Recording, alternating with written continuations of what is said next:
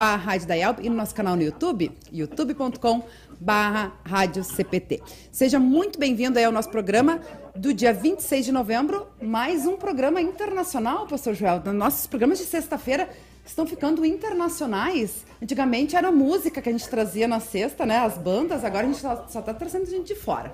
Olha só, é gente de fora, mas é gente nossa também, né? É gente nossa, é verdade. Por que, que eu estou é. falando isso? Aliás, o pastor Joel não é. pôde estar conosco no programa na semana passada, que a gente teve aí o privilégio de conversar com o pastor uh, Dr. Eli Prieto, lá do, Seminário Concórdia de Santo Luz, para conhecer um pouquinho do trabalho da novas, das novas atribuições do pastor Eli Prieto por lá, né? E hoje vamos até o Canadá conversar com o pastor Lucas Albrecht, que é pastor nosso, né? Inclusive estava aqui em Canoas antes de ir pro, pro Canadá e hum, para falar sobre o tema confiar e confessar, que é o estudo da temática de 2022 da IELM, né? Oramos e compartilhamos Cristo para todos, que inclusive é a capa do Mensageiro Luterano do mês de novembro, né? Que é a nossa apoiadora cultural, editora Concórdia. O pessoal pode estar conferindo mensageiroluterano.com.br e a gente vai explorar hoje esse tema, porque estamos às vésperas do Advento, né? Primeiro domingo de Advento, onde uh, na igreja começa o ano litúrgico com o Advento. E aí a gente, inclusive, depois a gente vai estar tá colocando lá na, no, nos comentários, tanto no Face e no YouTube, uh, onde o, o link do, do site da IELB, dos downloads, onde você pode estar baixando também todos esses materiais, né?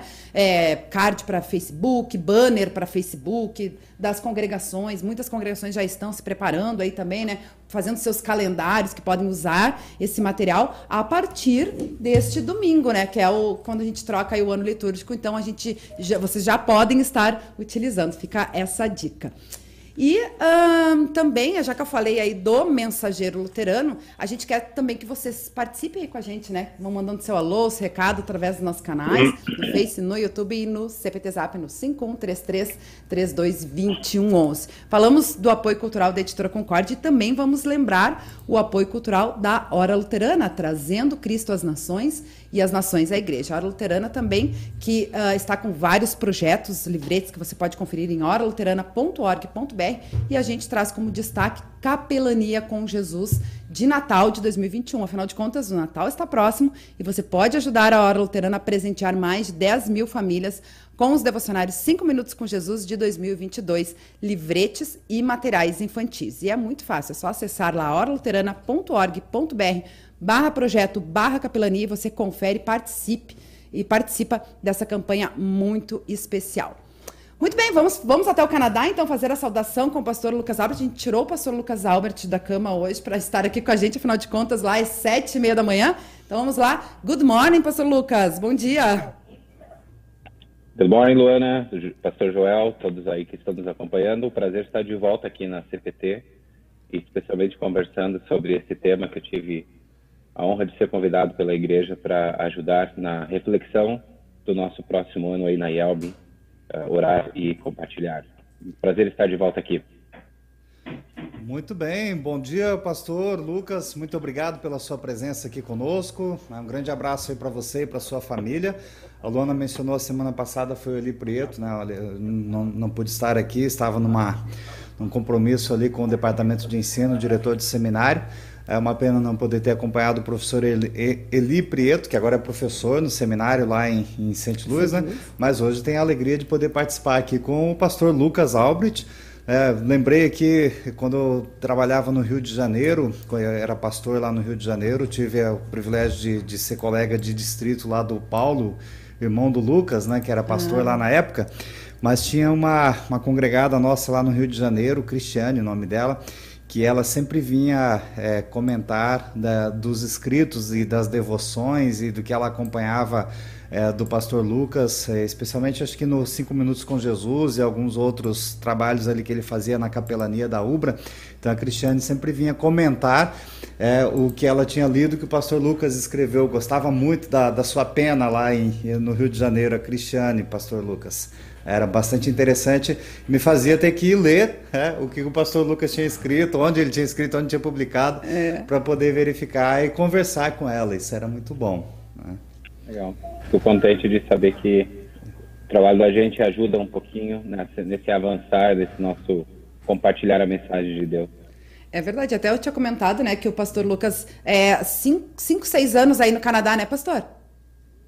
É, agora em fevereiro, dia 13 de fevereiro, fazem cinco anos. Cinco anos. Uh, uh, que saiu aqui de Canoas, era capelão da, da Ubra, né? E também Isso. tinha na programação da, da TV, né? O, o Toque de Vida, né? também o pessoal podia acompanhar aí uh, sempre o pastor Lucas. E olha só que coincidência, pastora, a gente está falando aí, estamos nos aproximando do advento, estou vendo a árvore de Natal lá na, junto, atrás do, do pastor Lucas, né? E uma, uma, participação que o senhor teve várias vezes aqui na, na Rádio CPT foi justamente na época do Natal, falando sobre coisas que. Uh, símbolos natalinos e coisas que Jesus uhum. disse. Se uh, Jesus tinha nascido mesmo no dia 25 de dezembro, foi bem interessante, né? O pessoal, inclusive, pode resgatar lá no nosso podcast essa, essa entrevista. E depois várias participações do pastor Lucas com o pastor Ted Gris, que trazia aí as críticas de cinema pra gente, né, pastor Lucas, também? E ele continua, ele faz quase todo filme que sai, ele vai no cinema, ele vai no cinema, ele gosta do, da telona, assiste e, e, faz um texto que muitas vezes é publicado por aqui também. Então sempre que tiver um filme que tiver a, pulsando por aí, que você sente que seria interessante ter uma abordagem cristã ou algumas reflexões cristãs, eh, eu tenho certeza que o pastor Guise vai ficar muito contente de, de, colaborar, que é uma coisa que ele faz regularmente com muito gosto. Ele tem um, um bacharelado em artes, né? Então ele antes de ir para o seminário, trabalhou nessa área também, de artes também. Então, uh, então ele gosta muito e sempre que precisar. Ah, com certeza. Vai ficar feliz em ajudar. Que bom que, que a gente lembrou aqui, né? E certamente a gente vai fazer esse contato aí para trazer um pouco mais nessas críticas do cinema que são bem, bem interessantes aí para a nossa vida cristã, né? Mas o tema não é esse hoje, né? A gente vai falar aí sobre o estudo da temática de 2022. Para quem não sabe, né? Sempre, uh, todo ano, né? Tem o, o, planejamento do quadriênio. A gente trabalhou esse assunto aí terça-feira aqui no programa, inclusive com o, o Djalmar Marquardt uh, o Djalma Marquá, que é o coordenador da Comissão de Planejamento, né?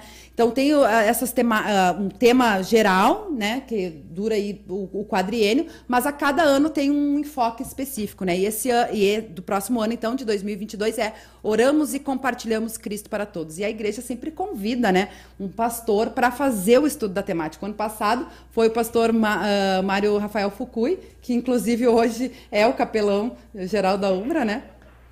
O, pastor Mário ele é o capelão do Campos de Canoas. Campos de Canoas. É, ele está na função é uma, da qual eu saí. É, é verdade, o exatamente. Foi para a função da qual eu saí, ele veio substituir com muito mais qualidade, com certeza.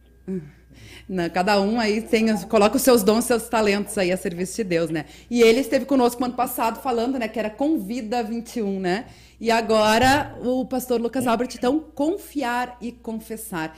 Queria para a gente começar, pastor, eu queria que o senhor falasse, compartilhasse com a gente, ó, o pastor Joel está mostrando ali, né? Que é a capa do Mensageiro Luterano. É, como que aconteceu, né, esse convite para você escrever o estudo da temática do próximo ano e também como que você pensou, né, a sua metodologia para eh, desenvolver esse, esse estudo? O convite surgiu lá atrás, uh, quando se criou a comissão de planejamento para o novo quadriênio da IELB, acredito que 2017, por ali. E como você já mencionou o pastor Fukui, eu acho que o pastor Tardelli, estou aí, eu sou o menor dos profetas aí nessa, nesse grupo de pessoas que foi convidadas para trazer esses estudos. E eu fiquei honrado, como eu disse, com o convite e disse que sim, ajudaria.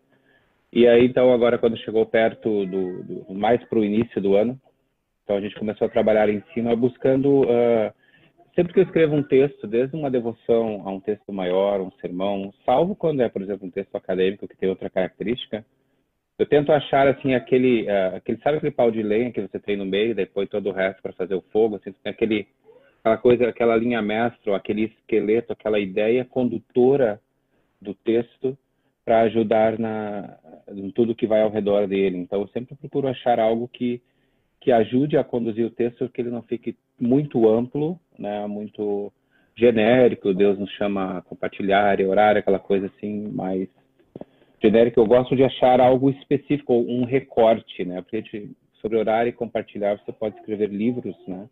Então, para achar um recorte para um texto, eu gosto de achar às vezes uma ilustração, às vezes uma comparação, uma analogia, ou algum verbo, alguma coisa que, como foi nesse caso, que ajude a focar em algo que você quer dizer um pouco mais especificamente.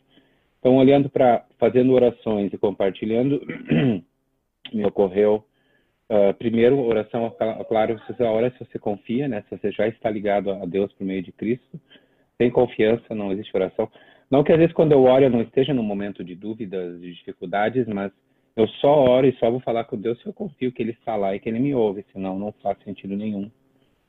E sobre o confessar veio quando eu procurando fontes e lendo vários artigos que eu estava lendo para construir o texto, me caiu em mãos este, eu revi este do professor Arnaldo Schiller, que ele apresentou a congregação de professores do Seminário de São Paulo em 1986.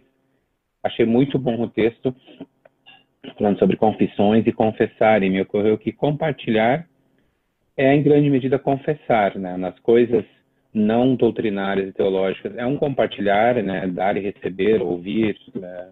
construir. Mas quando se trata daquilo que nós realmente cremos, é um confessar, é um, é um, é um proclamar aquilo que eu creio. E isso se conecta, depois a gente pode falar a parte final do texto sobre que às vezes isso também desconforta, ofende, ou qual é o verbo que a gente quiser usar aqui porque uma confissão é algo da qual você não abre mão. É aquilo que você crê, que você recebeu da palavra de Deus. Não há como mudar, né? Porque a palavra não muda. Daí me ocorreu que então confiar e orar, é, compartilhar, confessar seria uma, uma, seria uma boa maneira de conduzir, utilizando na primeira parte bastante do catecismo maior também, na segunda parte usando boa parte do, do professor Schiller.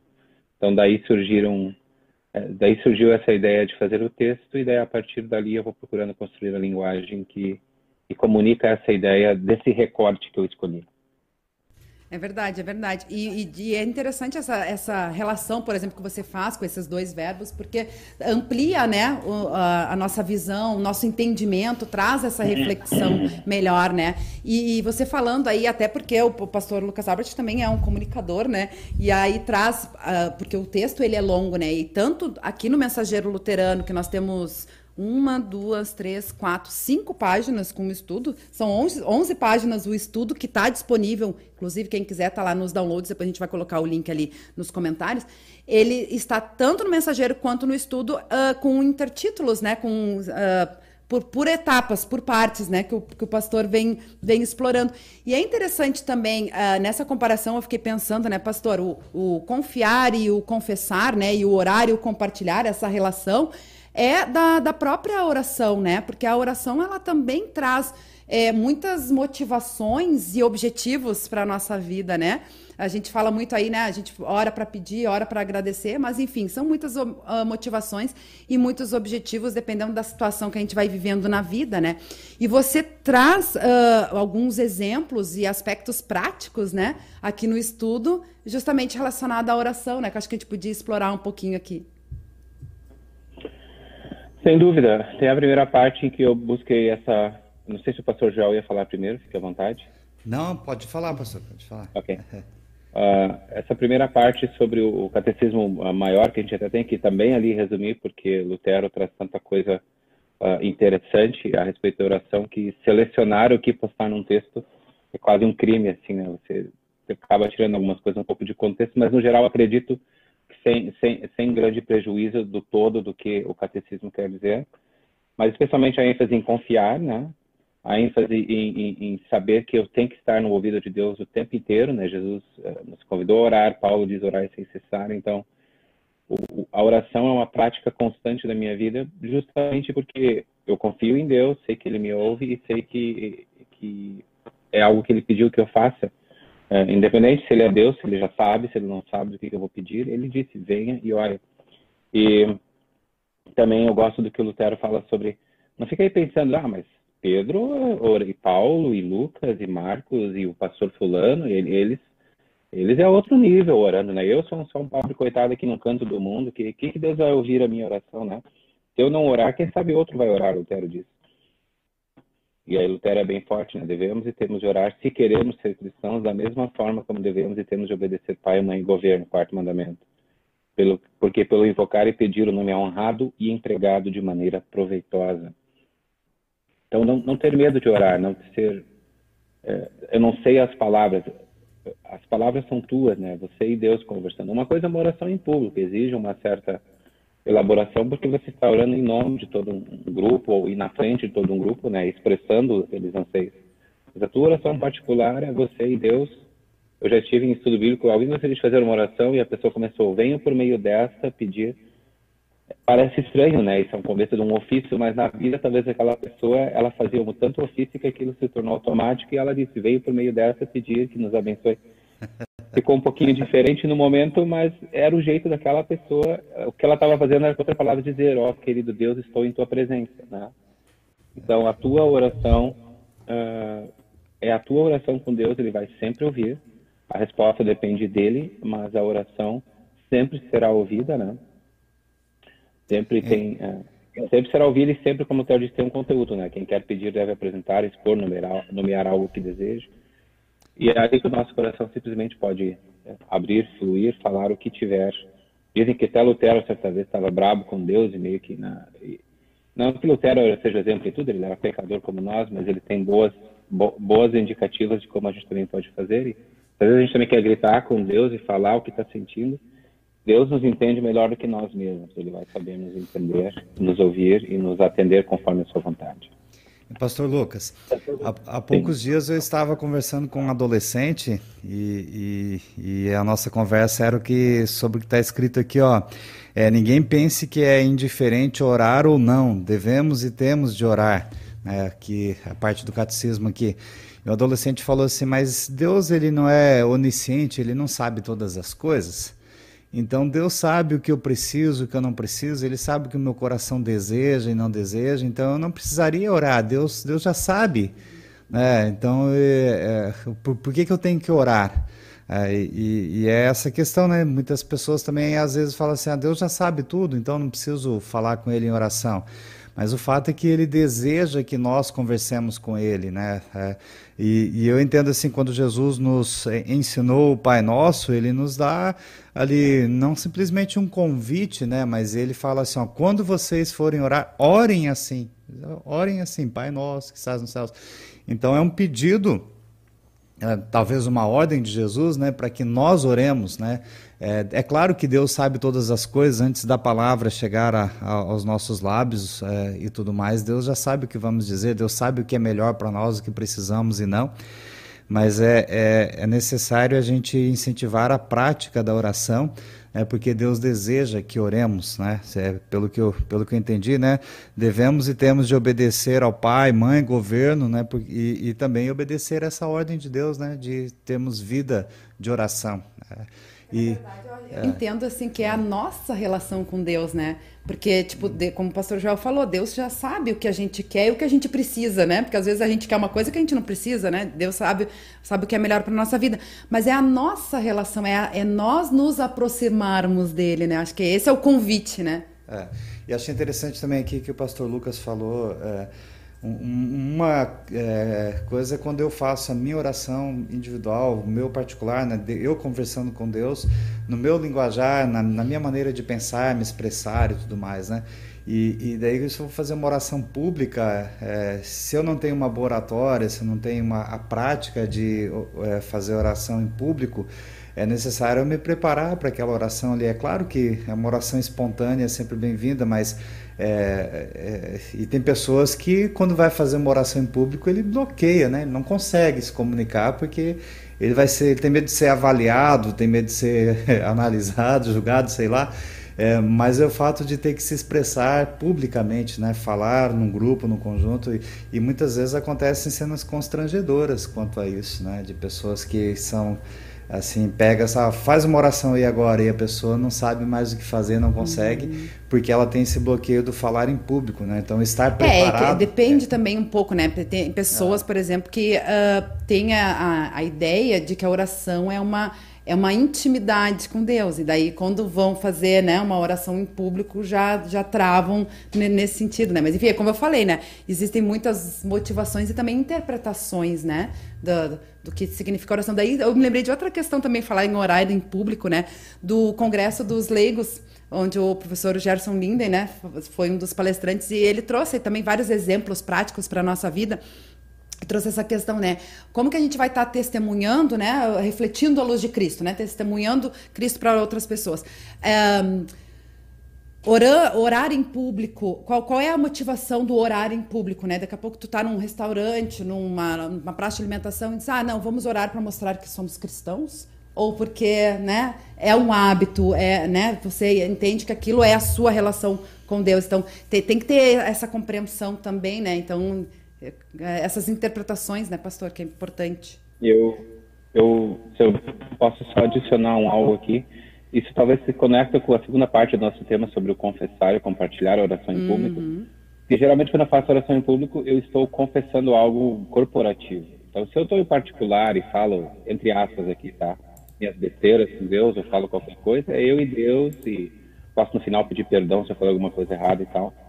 Mas quando eu estou, por exemplo, na frente de uma congregação, na frente de pessoas, eu também estou confessando a fé. Então, quando se trata de confissão, a gente precisa da maior certeza e clareza doutrinária possível também na oração. Então, é por isso que o pastor Joel fala bem sobre a preparação, ou se a pessoa já sabe naturalmente falar espontaneamente bem, mas trabalhar essa ideia de que é, aqui não é só o que eu, eu posso falar o que der na telha, porque eu e Deus num particular, né? É um momento corporativo onde eu realmente estou compartilhando, confessando também por meio da oração aquilo que a gente crê. Então, se puder haver um preparo, uh, sempre é, é, mais garantido também nessa parte da, do, do confessar. E sobre o que o pastor Joel falou, e de fato é uma coisa tipo, por que orar se Deus já sabe? Isso também se compartilha, se conecta com o compartilhar. Por que, que eu vou sair compartilhando tanto se quem faz, se quem desculpe, quem chama, congrega ilumina, diz o terceiro artigo do, do catecismo, lá do credo.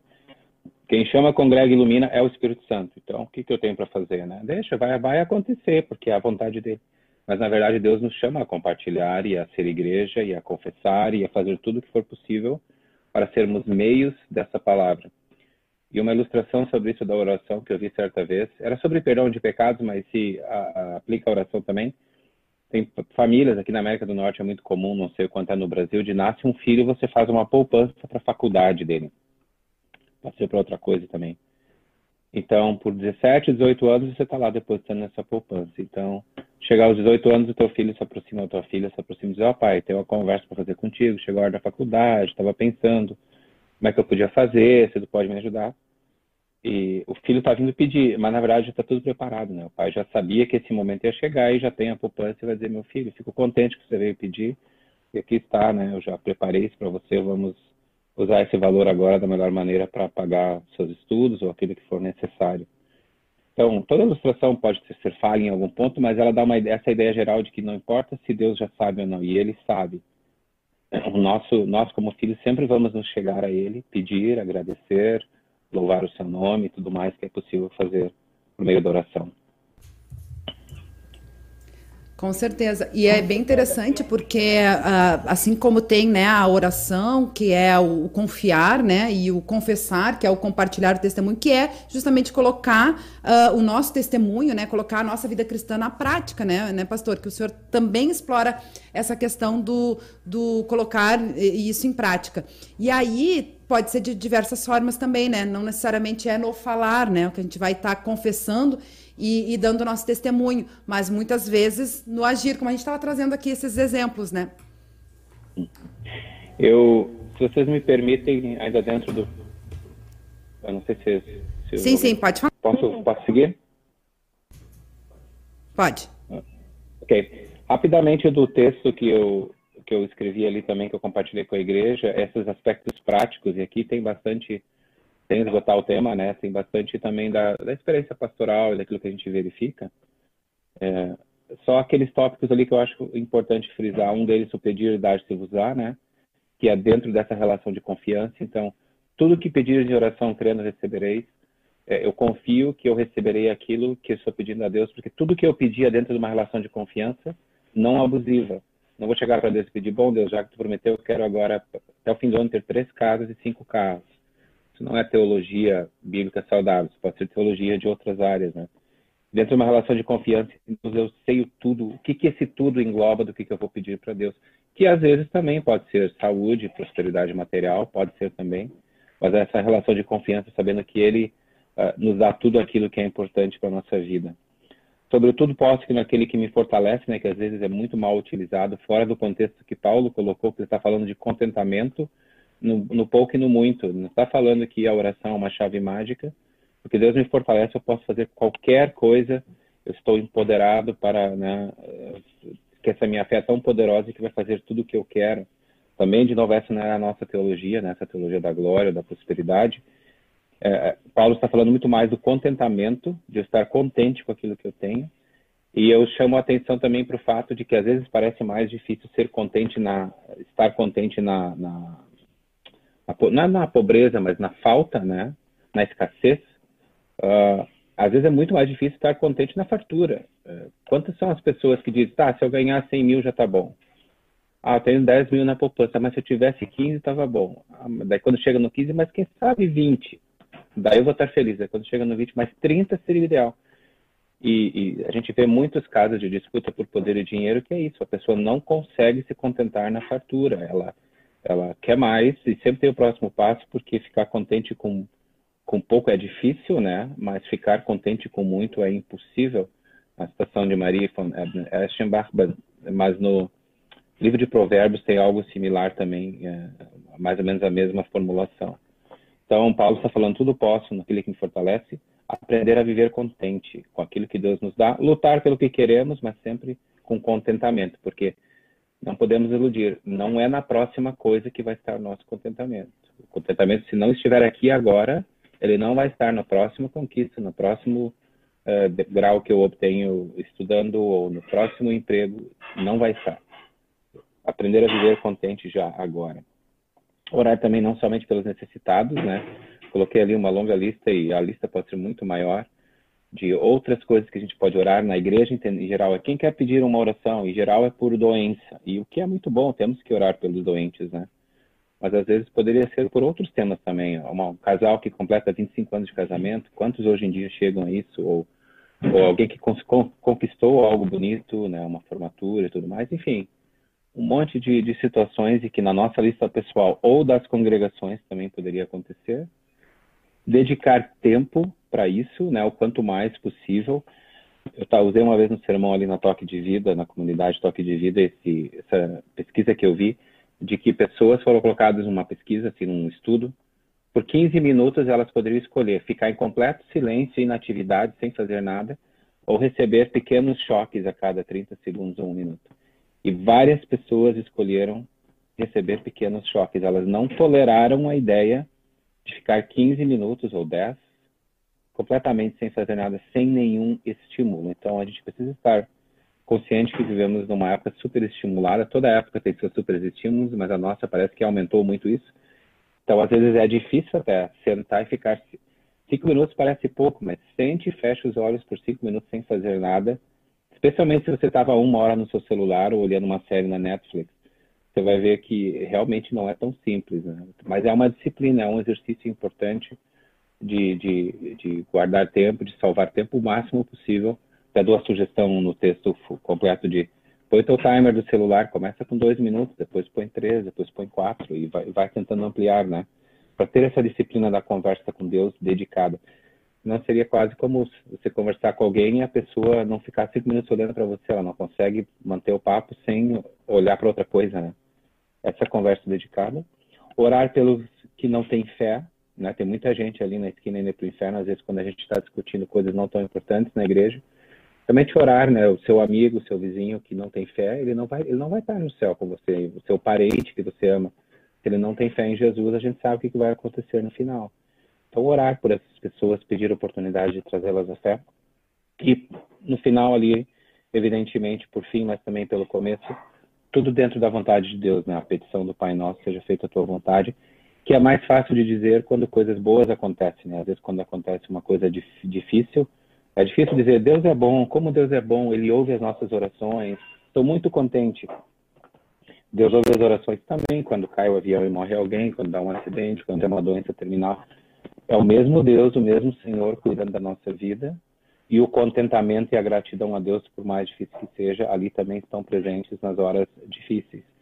Então, ter esse cuidado também de não exaltar como Deus é bom e resolve as orações só quando as coisas que eu acredito que deveriam ter ser atendidas uh, foram atendidos. Até vi um pequeno cartão aí, meu irmão compartilhou comigo há pouco, pessoa orando. Deus, por favor, tira da minha vida a pior pessoa que está na minha vida. E daí, a próximo cartão é essa mesma pessoa no céu e Jesus diz, surpresa! No sentido de que, se for por ser ruim e pecador, todos nós somos as piores pessoas, como Paulo também disse, né? eu sou o pior dos pecadores. Então, os nossos pedidos às vezes não são tão justos e certos como a gente pode pensar, mas Deus sempre sabe o que é justo, o que é certo e o que é bom para a nossa vida. Desculpa, fiz aí um, uma sessão mais comprida, mas só para cobrir essas partes ali que eu julgo de várias outras que podem ser incluídas, mas daquelas que eu escolhi recortar para esse esse momento do, do estudo. Pastor, é, o senhor falou aqui a questão de dedicar tempo, né? De repente até colocar no timer do, do celular ali e depois ir ampliando este tempo, né? Uma vez eu ouvi um testemunho de uma mulher, é, ela casou-se com uma pessoa que não era cristã e, e menos ainda da, da, da igreja luterana onde ela era membro, né? Então ela, é, no início, houve bastante discussões com o marido é, da questão de ir para a igreja ou não, de acompanhá-la na igreja e as dificuldades que ela tinha de ir para a igreja sozinha, tendo visto que o marido não ia e como queria educar os filhos, é, é, sendo que ele não participava da igreja e tudo essas questões todas que deveriam ser vistas antes do casamento, mas enfim, né, casaram-se nessa situação, né? E, e, ela disse que no início do casamento, no, no, nascimento dos filhos, ela teve muita dificuldade com isso. Daí depois um pastor instruiu-a para que ela vivesse a fé cristã dela dentro do casamento, testemunhasse com a prática da, da, da palavra de Deus no dia a dia e para que ela orasse por ele. E ela disse que por 30 anos ela orou todos os dias por ele, para que ele pudesse então é, ser cristão e se, sendo cristão na mesma congregação em que ela iria. E passados estes 30 anos, de repente, o, o, o, marido procurou o pastor manifestando o desejo de querer ser membro da, da igreja e fez a profissão de fé dele e tornou-se membro, sem que ela precisasse discutir mais com ele e tudo mais. Né? É, é claro que teve uma, uma série de fatores aí para que ele procurasse isso, né? Mas a questão da, da dedicação dela e da persistência dela, né, que ela dedicou tempo para orar pelo marido, ela parou de discutir com ele sobre isso e, e enfim, é, e começou a orar por ele e pela conversão dele e tudo mais, onde Deus ali operou pelos pelos meios que eh, certamente se, se estavam disponíveis para que ele pudesse crer, né? Então essa questão de dedicar tempo. E, e, eu acho muito importante isso que o pastor falou. Nós sabemos, é, é, é difícil entender isso, né? É, compreendemos e vivemos a, o não de Deus, né? Porque Deus responde às nossas orações: sim, eu vou atender o seu pedido. Não, eu não vou atender o seu pedido. Então espera, espera que ainda não é o momento, né? E, e, e às vezes aquele, aquela resposta de Deus, às vezes não sempre, né? Aquela resposta de Deus, Deus sabe o que é melhor para nós. Mas a gente pensou outra coisa, a gente queria outra coisa e Deus não deu aquilo que a gente pediu e a gente não sabe conviver com o não ou com espera e, e assim por diante, né? Então a gente é, a questão de, de viver a fé e compartilhar uhum. a, a, fé também com, com a, as respostas negativas de Deus, né? Há poucos dias estava conversando com minhas sobrinhas, né? Faleceu meu irmão e minha cunhada. Meu irmão faleceu num sábado e minha cunhada numa quarta-feira. Então, assim, menos de uma semana, é, os meus três sobrinhos, né, duas irmãs e um irmão, perderam o pai e a mãe pra, pela, para a Covid ali, o óbito dos dois. E como era difícil eles entenderem, né, que eles oraram tanto pelo pai e pela mãe, e de repente foram os dois, e e tudo assim, por que que, como é que Deus ouviu as orações deles, ou por que que Deus não ouviu as orações, e aí tendo que aconselhar ali nesse momento, né, então nos momentos de, de perdas, de luto, de dificuldades, perda de emprego, de saúde, é, é, é difícil a gente é, entender qual é a resposta de Deus para nós, né, mas também é necessário, é importante nós vermos que nesses momentos a vontade de Deus também foi feita, né? É verdade. Não, não que Deus quisesse que uh, a gente não consegue saber qual que é o pensamento de Deus aí o profeta Isaías deixa muito claro ali, né, que os pensamentos e e a vontade de Deus são diferentes das nossas, né? Mas a gente compreender que Deus permitiu isso porque ele tinha um propósito com isso também, né? E compreender esse propósito, né? A vida de oração nos ajuda a compreender as respostas de Deus para nós. E aí tem tudo, um ponto... Nem tudo é da vontade de Deus, mas nada acontece fora da vontade dele. Talvez isso ajude a não entender tudo, como o senhor disse, não sei como entender tudo, mas ajuda a explicar um pouco nem tudo é da vontade de Deus, o mal não é da vontade de Deus. Mas, mas nada per... acontece fora da vontade ou da ciência dele. Ou sem a permissão dele, né? Deus permite que coisas nos aconteçam, não que ele quisesse isso, ou fosse da vontade dele, mas ele permitiu que isso aconteça é, dentro do senhorio dele, né? Deus é senhor de tudo, né? Senhor da história e senhor das nossas vidas também. É verdade. E aí eu acho que esse é o ponto, né, dos propósitos. E tem tudo a ver, né, com o que a gente está falando do confiar e confessar. E aí eu me lembro, pastor, uma vez um pastor, eu ouvi de um pastor isso e eu acho que ajuda a compreender bastante, né? Às vezes, principalmente quando acontecem coisas mais difíceis, né, que a gente não, não é o que a gente gostaria para nossa vida, uh, a gente se pergunta por que que isso acontece, né? E aí uma vez eu ouvi de um pastor, não pergunta por quê, mas para quê? E aí, esse olhar, essa, essa pergunta uh, nos ajuda a, a, tentar compreender, porque daí tu não vai olhar para o passado, tu vai olhar né, e tentar a, agir de uma outra forma, né, vai ver, tentar compreender os propósitos e fazer um, as coisas acontecer, como eu estava falando antes, né, o confessar na prática, o falar ou o agir, né, e aí a gente vai, e Deus vai, né, nos usando, nos motivando nos, e nos mostrando esse caminho, né, acho que isso ajuda a compreender eu só também. Só acrescentaria duas rápidas coisas nesse contexto. Uma delas é esse quadrinho famoso do Agar, onde está acontecendo uma coisa ruim, ele olha para o céu e pergunta: Por que eu? E a resposta do céu é: Por que não você? É, por que só o outro? Ou o que, que eu sou a mais ou a menos do que outro? Para perguntar por que eu? por que não eu? É, eu sou pecador. E a outra é. Hum, dentro dessa ideia de que uh, porque coisas ruins acontecem para pessoas boas, na verdade só aconteceu uma vez, né? Que foi na cruz do Calvário. Foi a única pessoa boa, perfeita, que aconteceu uma coisa ruim com ela e foi crucificada. Todos nós queremos ser bons, mas no fundo não somos, né? Nós somos bons apenas em Cristo, mas vivemos num mundo caído, com os nossos próprios pecados, com a natureza própria contaminada pelo pecado. Então, coisas boas e ruins acontecem para pessoas como nós, ruins e boas. Nós somos ruins, pecadores, bons em Cristo. Né? Então, coisa, coisas ruins aconteceram para uma pessoa boa apenas uma vez na história, né? e foi com Jesus. Muito bem. E aí, uh, também outro ponto aí do, do estudo é justamente isso, né, pastor? A confissão e vida santificada, que você também traz vários aspectos aí, né, que a gente pode dar, explorar. Sim, eu, eu, eu é, gostei muito desse texto do professor Schiller, né? Ele faz assim, um, ele estava falando justamente sobre confessar a nossa fé a partir das nossas confissões, né? Nós temos um, depois da Bíblia, que é a palavra de Deus, temos o, o livro que a gente considera que tem a melhor explicação, correta explicação dos principais temas bíblicos, ao menos da época, né? Da, da reforma que estavam em discussão, é o livro de Concórdia. Então, e eu, de tudo ali que tem, eu até recomendo, se alguém quiser o texto todo, eu recomendo ler ele inteiro, que ele é muito legal, assim. Não só para pastores, mas para todos, né? Até porque ele fala, se não me engano, num ponto ali. Ali, ó, o sacerdócio universal dos crentes inclui a responsabilidade de todos os crentes confessarem, né? É o que nasce da fé. E eu gosto daquela palavra que ele diz ali sobre uh, testemunha e advogado, né? A gente não. A testemunha não precisa de preparo especial para dizer o que crê, o caso do advogado é diferente conecta um pouco com aquilo que a gente falou de oração particular em público. Então, para eu testemunhar Cristo, eu não preciso ter um treinamento, eu posso testemunhar na minha vida.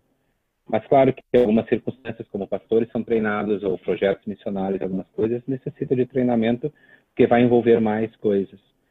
E daí, esse parágrafo aqui que eu destaco do texto dele.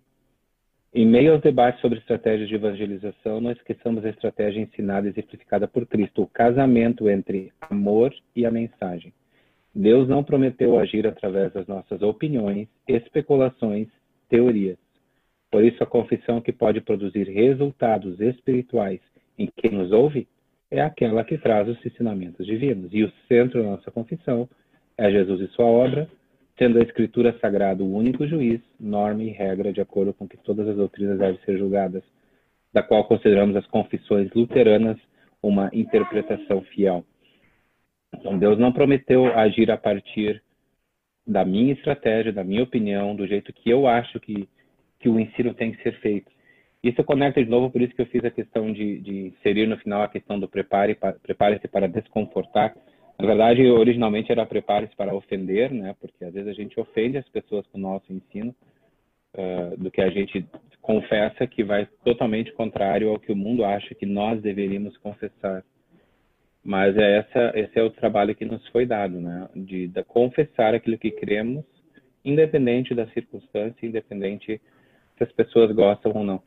Tem um trabalho que ele uma vez que dizia na igreja a gente tem que fazer de tudo para que as pessoas não tudo não deveria ofender as pessoas, receber bem, tratar bem e tal.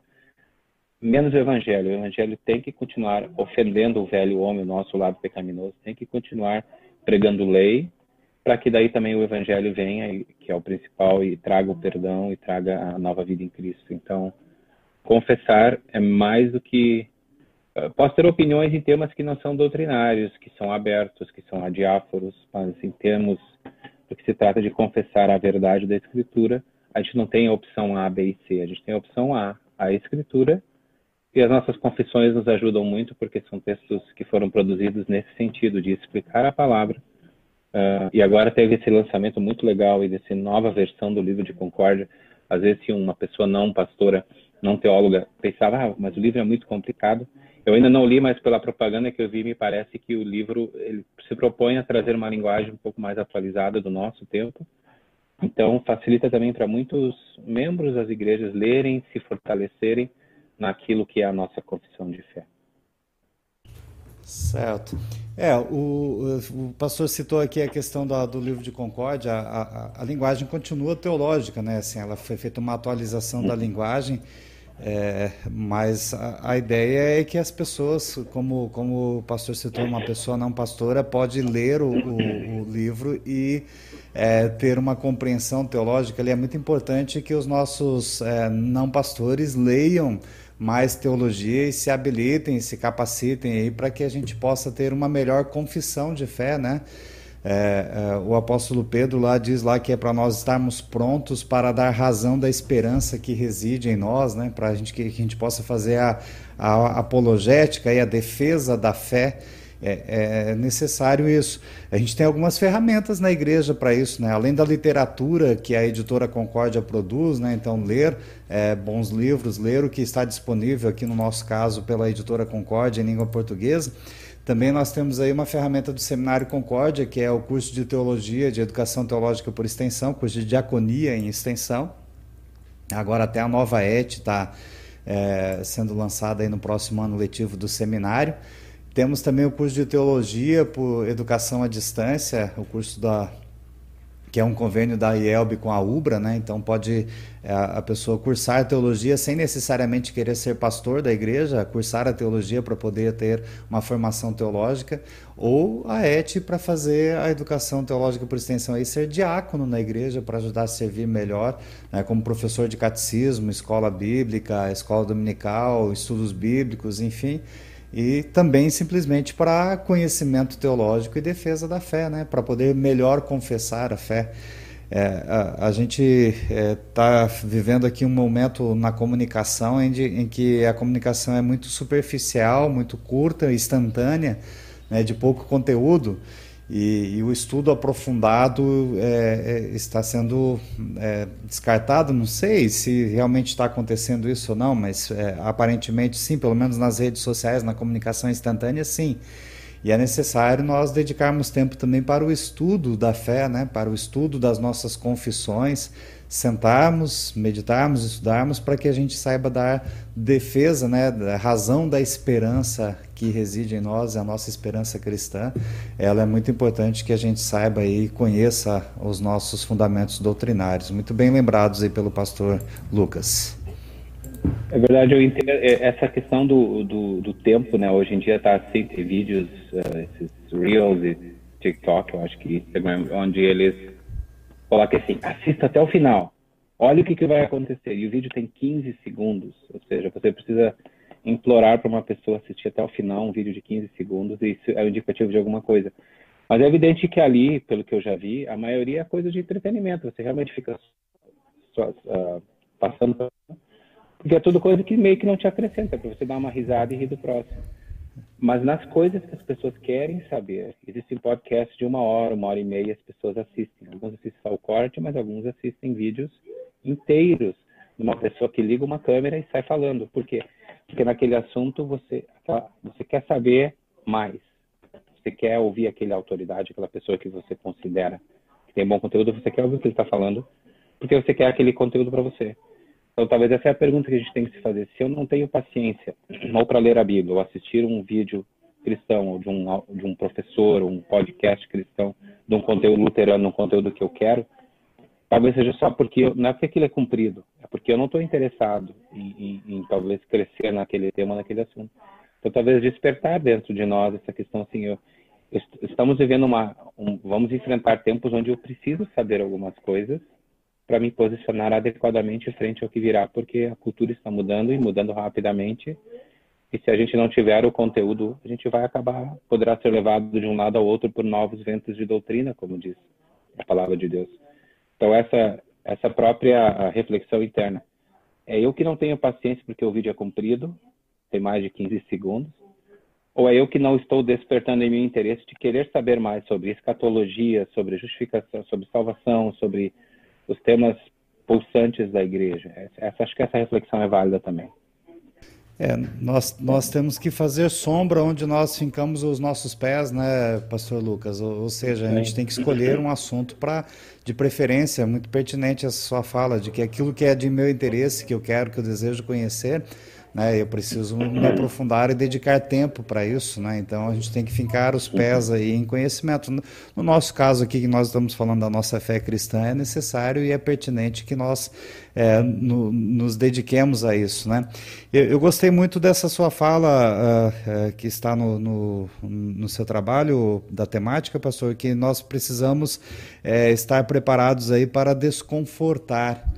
É, a gente vivencia aí uma um, uma crise de, de, polaridade aqui no nosso país, é, é, é o, o, é A, ou é B, ou é isso, ou é aquilo, né?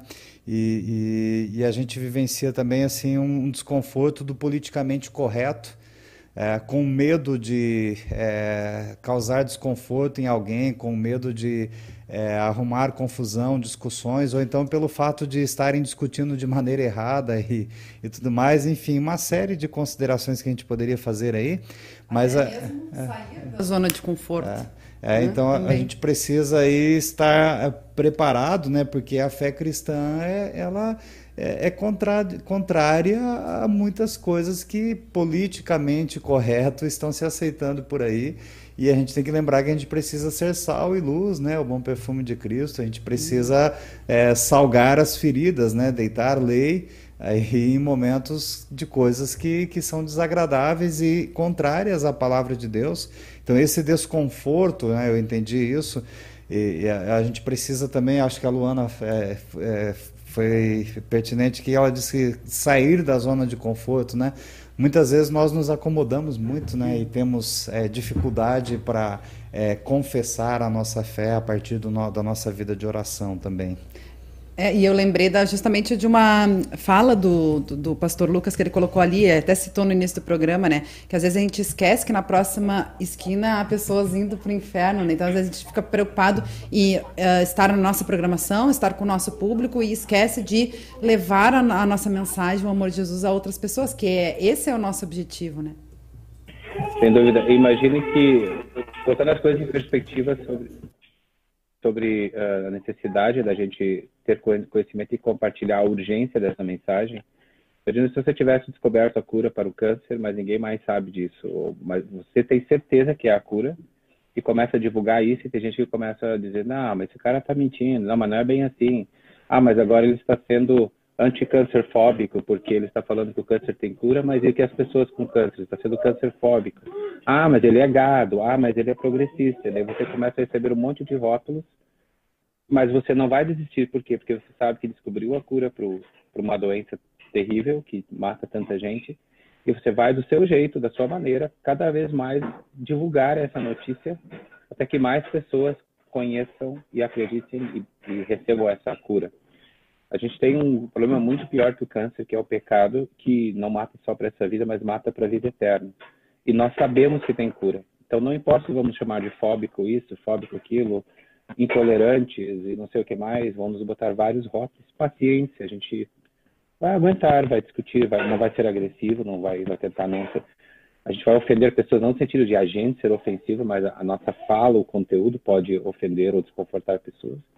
Mas a gente vai até o fim fazer isso porque, porque a gente sabe, tem absoluta certeza e convicção de que a cura do pecado está na palavra de Deus que a gente está trazendo. Então, colocando as coisas em perspectiva nos dá também essa motivação. Não, não para, continua devagar, às vezes pequeno, uh, uh, próximo, uh, devagar, mas continua. Põe em perspectiva a eternidade de que é uma mensagem urgente de uma cura que as pessoas precisam para serem salvas. Que isso também renova a nossa motivação em Deus, de, em Cristo, de, de realmente compartilhar com as pessoas, né? E essa é a essa é parte mais difícil, mas também a parte mais abençoada desse compartilhar, que é nem sempre a gente vai ser compreendido e a gente vai sofrer oposição, mas ao mesmo tempo nós estamos sendo veículos nas mãos do Espírito Santo para que muitas pessoas né, estejam um dia no céu com a gente, uh, na nova céu e nova terra, uh, louvando a Deus e vivendo a vida eterna. Com certeza. A gente está falando bastante sobre tempo aqui também, né, no programa, e o nosso tempo está quase estourando. A gente tem bastante conteúdo ainda para trazer e tem vários recados para ler aqui na nossa interatividade. Mas eu queria trazer um ponto bem importante também que me fez refletir, Pastor Lucas, que você traz aqui no, no estudo. É uma reflexão sobre um debate atual que é essa questão do culto tradicional, culto contemporâneo, né? E a gente, aproveitando que a gente está falando também aqui dessa era digital, tecnológica que a gente está vivendo, e temos pessoas que sim, já nasceram nesse meio, mas também convivemos com com pessoas mais idosas que tiveram que aprender, né, né, no, no meio do caminho. Então tem essa, essa e, a, e, na igreja tem muito isso, né, porque a gente tem desde a escola dominical até os, os grupos aí de terceira idade, né, e temos que uh, alcançar, acolher, atender todos em suas necessidades com as suas diferenças, né? Então eu queria que você falasse um pouquinho assim sobre essa, essa questão que você traz aqui, né? Uh, do, do culto tradicional, culto contemporâneo, mais ainda hoje, por causa da pandemia, a gente tem a questão dos cultos virtuais também, né? E aí fica esse, esse, esse embate aí, volta os cultos presenciais, acabam com os cultos uh, virtuais, né? Ou mantém os dois, enfim, uh, isso é uma, uma, um debate também dentro da igreja, né? Uh, eu queria que o senhor uh, falasse um pouquinho assim, né? Qual a sua opinião, se isso também ajuda a acolher, a agregar as, as pessoas, ou acaba uh, segregando mais o, uh, essas pessoas que querem cultos virtuais, querem cultos presenciais, querem cultos tradicionais ou querem cultos contemporâneos? Acredito que a discussão ela deve partir do fato de que eu não quero um culto tradicional ou contemporâneo a partir de uma, da motivação errada, porque eu acho que é a melhor ferramenta, o melhor jeito, eu vou achar a melhor fórmula de que Deus vai agir nas pessoas, ou porque eu simplesmente prefiro, ou porque tradicional não serve mais, o negócio é contemporâneo, ou contemporâneo tudo não presta, é a tradição da igreja que é o que é o mais importante. Talvez esse é um ponto errado da discussão, de partir, eu acredito, porque a forma de culto ela sempre foi tradicional e contemporânea. Se você acompanha a história da evolução da igreja, o culto que nós temos hoje pouco ou nada relembra uh, o culto dos primeiros 500 anos da igreja, a não ser evidentemente pelo que deve ser, o conteúdo, a palavra de Deus, o sacramento, o batismo, a vontade de, do povo de Deus estar junto recebendo isso e compartilhando isso. Uh, se você pensa, o, o, nosso culto luterano de hoje, que é considerado tradicional, tem órgão de tubos. O órgão de tubos ele não se estabeleceu na igreja definitivamente antes do século XVII, por ali. Aliás, por quase mil anos não podia ter órgão de tubos na igreja, porque ele era dos circos romanos, de eventos mundanos, onde já se viu colocar um instrumento pagão dentro da igreja. Então, se alguém dos primeiros mil anos da igreja viesse hoje, nosso culto diria que não é um culto cristão, porque tem esse órgão de tubos, porque tem isso e tem aquilo que nós não estamos acostumados. Os primeiros anos, séculos da igreja não podia ter nenhum instrumento dentro da igreja, só a voz humana era proibido e as pessoas querendo e os clérigos e a igreja não deixando e editos papais proibindo, proibindo, proibindo até que aconteceu. Então essa tensão existe e ela é boa porque porque a igreja ela não quer perder a tradição. O, o tradicional não está aqui hoje por acaso, é porque ele sobreviveu ao tempo é porque é bom o que é essencial, não o tradicionalismo de se fixar em coisas quase sem saber o que é. O tradicional, aquilo que a gente tem, sabe para que serve e quer continuar usando. E a igreja sempre foi inserindo, retirando o não temer, Senhor, agora despedes em paz o teu servo depois da Santa Ceia. Não existia antes da reforma, foram os luteranos que botaram dentro do culto. Confissão de pecados corporativa por um tempo não era dentro do culto, hoje é. Uma vez Bar tocou num culto, existe a, a história de uma senhora que saiu do culto e está registrada dizendo o que, que virou a igreja agora? Um circo ou uma casa de concerto? Que esse cara tocando isso aí desse jeito? Porque Bar estava trazendo uma polifonia, algo completamente novo para a época, que foi abraçado pelos pastores ortodoxos, os pietistas, é que não queriam muito aquela novidade. Mas é similar, às vezes, quando se vê instrumentos na igreja. O que, que é isso? A igreja virou o quê agora? Ah, o telão na igreja. Agora as pessoas acham que igreja é entretenimento. Às vezes existem preconceitos de que as pessoas vão julgar coisas que eu acho que elas vão julgar dentro da igreja. Se por acaso se constatar que usar tal coisa está prejudicando a igreja, para. Mas não só porque eu acho. Se botar um telão, certamente as pessoas vão achar que é, é igual na casa delas assistir TV. Não é. Pergunta para as pessoas na porta da igreja se elas estão vindo para a igreja para assistir TV ou se elas estão vindo cultuar a Deus. Tenho certeza que a fé das pessoas está ali é porque elas querem uh, louvar a Deus. Então, essa, ou receber a sua palavra também, os sacramentos. Então, essa questão deve ser conduzida com bastante conversa e bastante uh, equilíbrio, porque essa é a natureza da igreja. Ela é tradicional e ela é contemporânea. Eu não sou a favor nunca de abandonar o tradicional, minha opinião agora, porque ele está aí por um motivo. E sou sempre a favor também de que a igreja procure maneiras de, sem fugir da sua identidade com a nossa identidade, palavras sacramentos, adapte às circunstâncias que possam comunicar melhor com pessoas. A gente pode ver o próprio o pastor Joel estava falando antes sobre, não sei se era online ou offline, sobre contatos com a África. Se a gente pega o tipo de culto, às vezes, que acontece em outros continentes comparado com o nosso, tem diferenças, tem outros jeitos de se expressar, mas você vê a mesmo, o mesmo conteúdo e a mesma linha doutrinária. Então, acho que essa discussão ela nunca vai sumir, porque o ser humano é diverso, nós todos somos diversos, temos coisas que gostamos mais e menos, mas o principal é lembrar que a nossa identidade, a Igreja Luterana nunca teve identidade em formas externas. Ela expressa em formas externas a sua identidade. A identidade é palavra e sacramentos. Então, nós não temos uma hierarquia, uma direção central que determina, como algumas igrejas têm, que ou é assim ou outro não é luterano. É, o, o, ou não é assim ou não é luterano é uma combinação de todas as comunidades que estão no ensino do confessante dizendo ou é assim ou não é luterano significa que está a Bíblia, que são nossas confissões e que são o nosso jeito de compreender e ensinar a palavra. E a partir daí eu acho que a discussão ela se torna saudável, porque o conflito de gerações aconteceu, vai acontecer, não vai mudar, se o tema para um pouquinho aqui, surge ali adiante, mas ele, ele é saudável porque, porque a igreja é, um, é uma entidade viva, ela é uma entidade pulsante.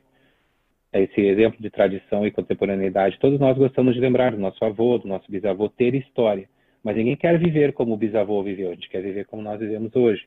Então, você casa as duas coisas, não despreza a sua história, traz o sobrenome, traz muita coisa boa, mas aqui no hoje de 2021 você vive com as condições e recursos adaptados a isso também. Similarmente, toda analogia quebra num ponto, mas similarmente podemos pensar a igreja da mesma maneira. E sobre cultos presenciais e virtuais, o virtual é bom porque chega a muitas pessoas, mas a igreja, no meu entender, nunca pode abrir mão do presencial porque, começando pela Santa Ceia, né, que é a reunião presencial das pessoas é, junto para receber o sacramento, e, e tudo tem um limite no virtual que não alcança aquilo que o presencial também pode uh, trazer e que traz, que de novo é, o, é, a história da igreja, né, se reunindo, a tradição da igreja se reunir, o contemporâneo de trazer esse reunir-se também para outras pessoas que não podem se reunir. E a gente tem que lembrar como igreja luterana, nós geralmente somos pequenos nos países onde estamos. Nós estamos em todos os estados, em todas as regiões com força, as pessoas nem conseguem ir numa igreja, mas talvez queiram ser luteranas. Então, nesse sentido, o virtual ajuda. A pessoa pode congregar conosco a 500 quilômetros da congregação luterana mais próxima, que talvez ela visite uma vez por ano, para o Natal, alguma coisa assim. Então, fazer uso. Na, igreja, a gente às vezes tende a ir para o ou. Ou é isso, ou é aquilo. E eu gosto muito de enfatizar o e. Se não há problema doutrinário de confissão de fé, use o e, isso e aquilo. Coloque as duas coisas juntas, porque daí são mais pessoas O ser humano é muito plural, muito diverso, mais pessoas que são alcançadas. Muito bem, muito bem, que bacana. Para a gente encerrar aqui, então, vamos ler os recadinhos que estão chegando aqui na nossa interatividade pelo Facebook. Mensagem diária está sempre ligadinha com a gente. Uh, bom dia, feliz sexta-feira, um lindo dia a todos. A Elisa Tesk Feldman também está sempre ligadinha aí com a gente. Ela escreveu dois recados. Primeiro, ela disse que estava nublado, depois disse que já tinha aberto o sol lá em Tramandaí. Renê Martinho, também bom dia a todos. Uh, Noema Lucila Scherer está dando palminhas. Ah, tem, ali a gente colocou, né, como, conforme eu tinha dito, o link para quem quiser baixar todo o material da temática de 2022 lá no site da IELB, além dos cards, né, banners, tem o estudo também da temática do pastor Lucas completo, né, porque teve que ser resumido para entrar aqui no, no Mensageiro Luterano, então fica a dica do pessoal baixar lá no site da IELB. Glaci História também está assistindo de Ponta Grossa, da congregação Santa Cruz. Uh, Selmira Santana, Etelvino Belkin, São Lourenço do Sul, Francisco Weber também está sempre ligadinho. Vanderlei Schwarzhaupt, aqui da, de Gravataí, também está dando palminhas. E o Jacques, pastor Jacques Schlosser também está aqui com a gente. Grande colega Lucas, aquele abraço cheio de saudade e amizade. Canta o Fux Blues aí, escreve o pastor Jacques. Acho que o pastor Lucas vai encerrar, então, cantando o Fux Blues. Não, não, é muito comprido e é uma coisa muito específica do tempo de seminário, mas eu posso ligar para o Jacques e cantar para ele se ele quiser, não tem problema. Grande abraço aí para o nosso colega. É uma coisa que o colega, o Jandrei e eu fizemos na época do seminário, música relatando a sofrida vida de um fluxo quando veio para o seminário, mas, mas é bacana essa lembrança aí do, do Jacques. Eu e ele somos os nenês da nossa turma, os dois mais novos da turma que se formou em, em 98, tá lá em Manaus. Grande abraço aí, Jacques. Que bacana. Ó, o José Roberto também voltou aqui e escreveu: ó, apenas uma observação. A Igreja Luterana em Minas, pelo menos eu observava, pouco receptiva. Os cultos pela internet trouxe uma, igre... uma luterana mais missionária. É o comentário de José, e a gente sabe disso aí também, né? Porque cada, como bacana. o pastor Lucas falou, né? Essas diversidades, peculiaridades aí. Uh, em algumas igrejas, a gente sabe que diminuiu com os cultos virtuais a frequência da, da, da, dos membros, né? Das pessoas. Em outras, pelo contrário, né? Uh, teve essa oportunidade de crescer mais. Então, isso aí é uma realidade de, de cada localidade também que a gente deve é, cuidar né, e, e, explorar bem essas oportunidades. Depois tem aqui o recado também do Francisco Ebert, que ele coloca uma maravilhosa reflexão no programa de hoje. Me apaixonei a ouvir sobre vários subtópicos que estão todos inseridos dentro de um só, que resumidamente podemos chamar de sim, sim, não, não. Nesse interim, me faço duas perguntas. Hipócritas têm parte no reino dos céus? Dizer contra o aborto e votar, votar em quem prega o aborto não é hipocrisia? É a pergunta aí do Francisco Ebert para a gente encerrar, pastor Lucas. Não sei se você quer fazer um comentário aí e responder essa pergunta do Francisco. Hipócritas não tem como ir para o reino do céu porque, porque hipócrita diz a palavra, se pegando literalmente, é porque você diz que crê e não crê. O que leva para o céu é é, presença ou ausência de fé em Cristo e nada do que eu faço ou diga que eu faço. E quanto ao aborto, nós sabemos a posição da nossa igreja, é importante a gente promover a vida desde a sua concepção até o seu final. Muito bem. Isso aí. Lucas, chegamos aqui ao final do nosso programa. Né? Nosso muito obrigado pela sua participação aqui hoje.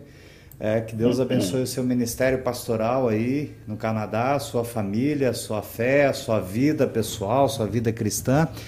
E nós também agradecemos imensamente a sua colaboração aí com a temática da igreja.